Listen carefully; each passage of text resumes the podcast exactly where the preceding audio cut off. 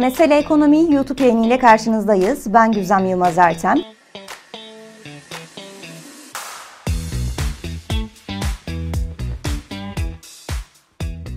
Bu haftaya damgasını vuran en önemli gelişme ekonomi tarafında elbette yabancı yatırımcıların notları ve Merkez Bankası Başkanı ve yardımcıların e, New York'ta yaptığı seyahat oldu. Hatta haftayı kapatırken hala e, başkan yardımcılarının orada e, yabancı kurumlarla toplantıları devam ettiğini de söyleyebiliriz. Şimdi bu yayında da özellikle bu başlıklara değinmek istedik. Dolayısıyla aslında üç temel konuyu konuşacağız. Bir tanesi Merkez Bankası New York'ta hangi mesajları verdi? Bir yandan hangi mesajlar alındı belki de öyle e, yorumlamak lazım. Çünkü kendisinin söylemleriyle sorulan sorular arasında biraz ayrışma da vardı.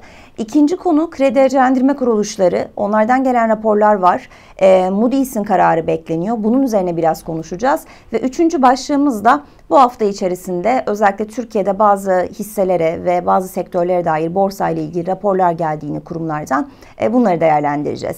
Şimdi gelin isterseniz öncelikle New York notlarıyla başlayalım. Tabii e, ilk aşamada Bakan Şimşek'in e, New York e, Roadshow'una, Amerika Roadshow'una katılmayacağı öğrenildi bu hafta. Bu biraz piyasayı tedirgin etse de e, Zoom'dan uzaktan bağlanacağını söyledi e, Bakan Şimşek'in ekibi. Ama Merkez Bankası Başkanı ve e, Başkan Yardımcıları tam kadro e, Amerika'daydı. Yatırımcılarla görüşmek için gittiler. Türkiye'den de yine bazı kurumların, bankaların e, yöneticileri oradaydı. E, önemli olan nokta şu, oraya giden Türk temsilciler, yani Türkiye'deki finans piyasası da oraya gitti biliyorsunuz basın mensupları ile beraber. Fakat sadece C-level toplantıya alındı. Yani New York'a giden ama toplantıya alınamayan banka yöneticileri de var. Onu da belirtelim. Sadece üst düzey yöneticilerin toplantıya, Türkler içerisinden üst düzey yöneticilerin toplantıya girmesini istediğini söyledi. Hafize Gaye Erkan son dakika dün geliş gelişmelerden bir tanesi de buydu aslında. Peki ne söyledi e, yatırımcı toplantısında? Dün ne gibi mesajlar verildi? Birincisi sıkılaşma adımları elbette. Merkez Bankası'nın son dönemde işte %42,5'lara gelen e, faiz e, artış döngüsünün yavaş yavaş sonuna gel gelindiğini ve en kısa zamanda da bu sıkılaşma döngüsünün biteceği mesajı verildi. Benim kanaatim aslında bu döngünün bittiği. Yani dünkü toplantı notlarını dinlemeseydim Merkez Bankası e, bu ay yani Ocak ayında faiz artışı yapmayacak derdim. Aslında genel beklentim bu yöndeydi. Fakat dünkü toplantıdan sonra sanki bir faiz artışı daha gelecek e, ve 2,5 puanlık faiz artışıyla %45 seviyesinde politika faizi 2024 yılının yani bu senenin zirve seviyesini görecek. Artık bundan sonra bir süre stabilite yani faizlerde bir artış olmayacak ama indirim de olmayacak ilk yarı için. Böyle bir beklenti var. Başkan Gaye Erkan da bunun sinyallerini verdi. Tabi burada önemli olan nokta Ocak'ta faiz artışı olup olmayacağının yanı sıra 2024 yılı erken faiz indirimi için e, bir risk unsuru mu? Yani yerel seçimlerden sonra acaba erken faiz indirimi gelir mi? E, burada yerel seçimin piyasa nezdinde daha önceki yayınlarda da aslında biraz bahsetmiştik. Non-event dediğimiz yani Türkçe tam karşılığı yok ama hani hiçbir etkisi yok. Yani herhangi bir e, önem arz etmiyor öyle diyelim. Yerli ve yabancı yatırımcılar için ben yerel seçimin şu an çok büyük bir önem arz ettiğini düşünmüyorum. Bu yüzden de Merkez Bankası'nın eğer bir faiz indirimi de yapacaksa bunun erken mi geç mi olacağını yerel seçimler zaten belli ki belirlemeyecek. Çünkü şu an gördüğümüz kadarıyla mali politikada verilen tavizler, taviz deme sebebim son dönemde %50'lik asgari ücret artışı azımsanacak bir rakam değil. Yapılan zamlar enflasyonist ortamı tetikliyor. Yani para politikasındaki sıkılaşmayı çok da teyit etmeyen bir mali politika var. Zaten her halükarda ayrışma başladı. Bu ayrışma daha sertleşir mi? Hayır.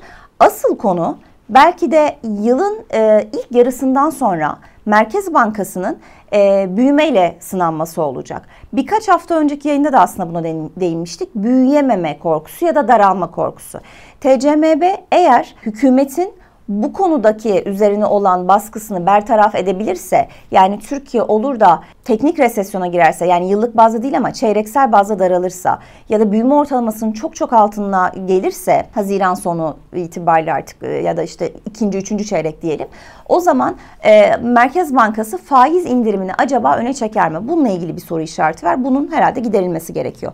Devam edelim New York notlarına. İkinci konu yine e, Hafize Gaye Arkan'ın verdiği mesaj rezervlerle ilgiliydi önemliydi. Rezervlerdeki son dönemdeki toparlanmayı işaret etti ve bu toparlanmanın devam edeceğini söyledi.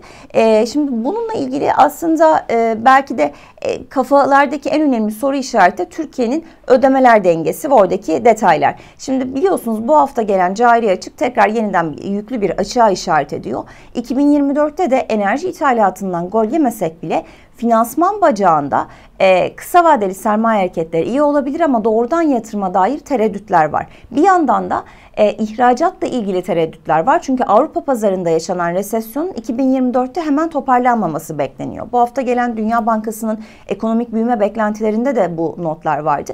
Bu sebepten ötürü de Türkiye'deki rezervlerdeki toparlanma çok çok önemli olacak bizim için. E, cari açın finansmanı için de önemli olacak. Çünkü ihracattan istediğimiz performansı alamayabiliriz. E, Birçok reel sektör temsilcisi de 2024 için bu konuda uyarılarda bulunuyor.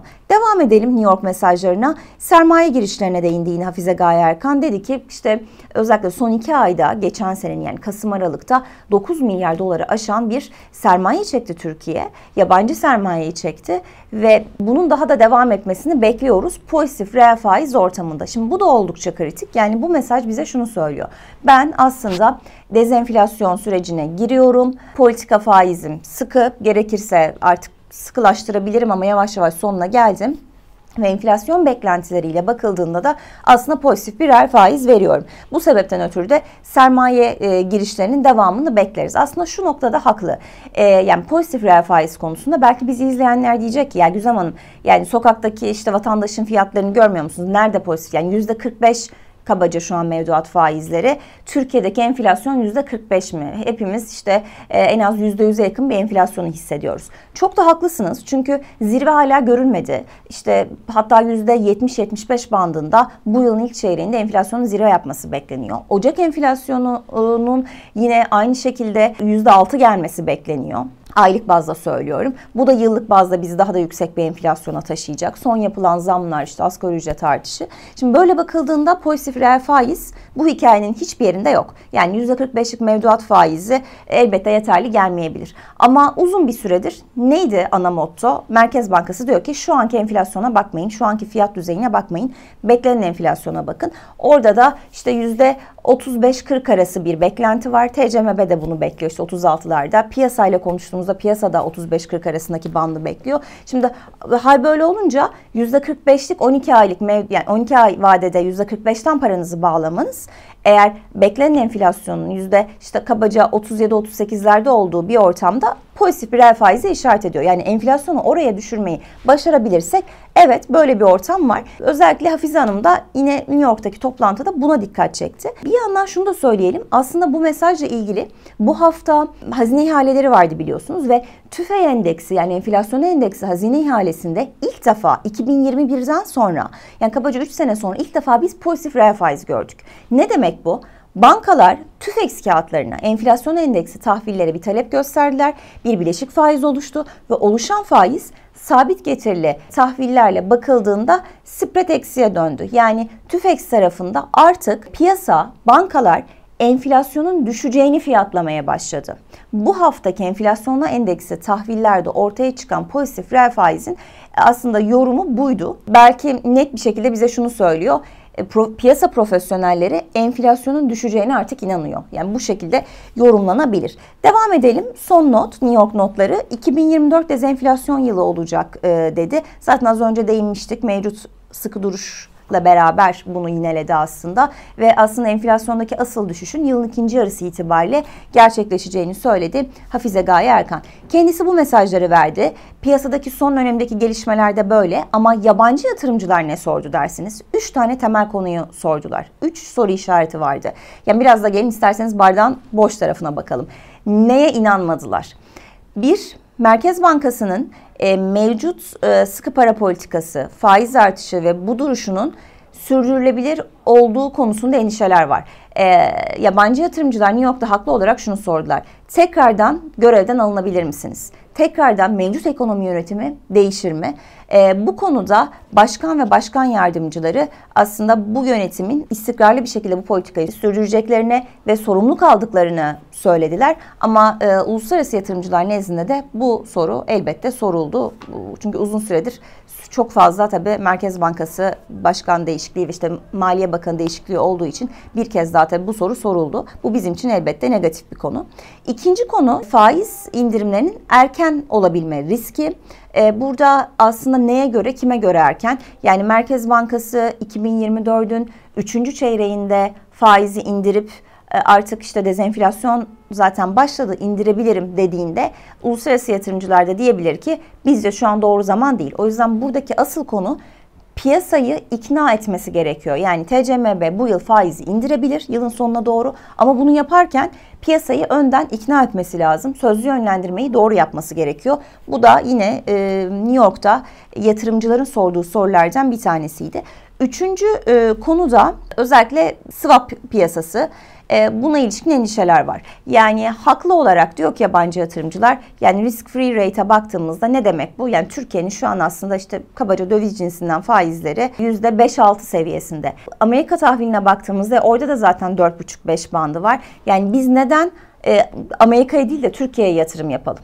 Yani bir yandan swap line'lar da açık değil. Yani swap işlemleriyle kendimizi hedge de edemiyoruz. Yani koruyamıyoruz da. Hem riskimizi yönete, yönetebileceğimiz, kendimizi hedge edebileceğimiz, koruyacağımız bir enstrüman yok. Hem de döviz cinsinden faizlere bakıldığında Amerika faiziyle çok yakınsamış durumda. Son dönemde CDS'ler biliyorsunuz çok aşağı geldiği için Türkiye'nin döviz cinsi faiziyle Amerika'nın faiz arasındaki spread kapandı. E çok makul yani koskoca Amerika gelişmiş bir ülke Türkiye riskleri olan gelişen bir ülke aynı döviz cinsi faizi verirse niye Türkiye'ye yatırım yapasınız? İşte bunun cevabını da şöyle vermiş Merkez Bankası Başkanı. Özellikle rezerv biriktirme e, politikasının devam ettiğini, bunu da şu anlamda söylüyor. Kur stabilitesi, kur istikrarı var. Yani biz son dönemde döviz e, alımları yapmamıza rağmen piyasadan kurda agresif bir şok görmüyoruz. Kurun volatilitesi artmıyor. Bu demek oluyor ki yabancı yatırımcı nezdinde 2024 yılında kur riski çok fazla alınmayacak. Ama e, bütün bunların yanı sıra da piyasadaki genel kanaati söyleyelim. Tabii buna dair bir sinyal net vermemiş ama swap line'larında yani Türkiye'den yabancı yatırımcılarla yapılan swap işlemlerinin, para takası işlemlerinin de yerel seçim öncesi yani Mart'tan önce açılması bekleniyor. Şu an çok cüzi bir rakam var yapılan burada işlem hacimlerinin artması bekleniyor. Şubat ayı itibariyle orada da bakacağız. Önümüzdeki aya kadar bakalım böyle bir e, mesaj gelecek mi? Şimdi geçelim New York notlarından sonra kredi derecelendirme kuruluşlarının neler söylediğine. Bu haftayı tabii Moody's'in kararıyla tamamlayacağız. Benim beklentim şu an Moody's'in görünüm biliyorsunuz durağan B3 notumuzda bunu e, pozitife çekebileceği not artışı ve görünüm konusunda bir iyileşme olabilir e, Moody's nezdinde. Çünkü zaten e, yatırım yapılabilir seviyenin çok altında değerlendiriyorlar biz biliyorsunuz. Yani işte S&P Fitch ve Moody's'e bakıldığında ortalama 4-5 kademe altında değerlendiriyorlar. O yüzden bence Moody's'ten olumlu bir e, sürpriz gelebilir. Öte yandan Fitch ile ilgili bir e, rapor vardı. O da bugün geldi. Orada da Türk bankaları için e, negatif bir e, beklenti var aslında. İlginç bir rapor. Şu yüzden ilginç diyorum. Son dönemde Türkiye'de bankacılık sektörüyle ilgili gelen yabancı raporlara raporlara baktığınızda ardarda arda aslında çok fazla pozitif rapor geldi. Ee, uzun zamandan sonra ilk defa bu son birkaç ay içerisinde gördüğümüz ilk olumsuz rapor. Kredi Derecelendirme Kuruluşu Fitch der ki Türkiye'nin aslında müdahale riski çok fazla. E, yani New York'taki yatırımcı toplantısında sorulan sorunun benzerini Fitch aslında Türk bankaları için söylüyor. Diyor ki piyasaya müdahale riski fazla olduğu için bizim banka bilançolarına dair hala endişemiz var diyor. Bununla beraber de zayıf e, döviz mali esnekliği demiş. Yani döviz konusunda kur tarafında hala şoklara açık. E, dış borcun ödenmesi, bir yandan son dönemdeki sendikasyon tüm bunları alt alta koyduğumuzda biz mali esnekliğinin çok rahat döviz konusunda e, olduğunu düşünmüyoruz demiş Kredi Derecelendirme Kuruluşu Fitch. Fakat e, Fitch'in bu raporuna rağmen aslında biz bu hafta e, bankaların görece iyimser bir performans sergilediğini gördük Borsa İstanbul'da. Özellikle e, biliyorsunuz hafta e, ortasında Bank of America Merrill Lynch'in Türk bankalarına dair bir raporu yayınlandı. Oldukça iyimser bir rapordu. Burada e, BOFA'da diyor ki Türk bankacılık sistemi için artık hali hazırda bakıldığında Merkez Bankası'nın ortodoks politikaları, istikrarlı bir şekilde faiz arttırması, finansal piyasalardaki volatilitenin, risklerin azalması net bir şekilde e, Türk bankaları içinde daha olumlu bir tabloyu işaret ediyor. Değerleme anlamında da pozitif demiş Bank of America Merrill. Son bir rapor daha var. Bankalar dışında Citibank'ın bir raporu geldi bu hafta. Hızlıca ben ona da değinmek istiyorum. Citibank'ta aslında gıda perakendeciliğine genel olarak perakende sektörü ama spesifik olarak da gıda alanında bir rapor yayınladı. Şok, BİM ve Migros gibi hisseleri öne çıkarıyorlar ve Citibank der ki Türkiye'de hala enflasyon bir süre daha yüksek kalacak ama yüksek enflasyonun nadir yaradığı sektörlerden biri gıda perakendeciliğidir ve biz her şeye rağmen Türkiye'de ilk çeyrekte e, tüketimin canlı kalmaya devam edeceğini düşünüyoruz. Son asgari ücret artışından dolayı. Bunun da e, işte BİM, Şok, Migros gibi hisselere olumlu yansıması olabilir demişler. E, bunu da aktarmış olalım ve e, bol bol yabancıları konuştuğumuz bir e, yayın oldu aslında. Hem New York notları hem yabancı kurumlardan gelen raporlar. Bakalım önümüzdeki aylarda belki de hepimizin merak ettiği konu bu. Not artışlarının devamı gelir mi? ve Türkiye borsası çok daha pozitif başlamadı bu seneye. Geçen sene sonunda da biraz böyle sallantıdaydı. Gelen sıcak parayla gerçekten e, o e, 2000'lerin başındaki gibi bir rally görebilecek miyiz? Hep beraber takip edeceğiz. Bizi izlediğiniz için teşekkürler.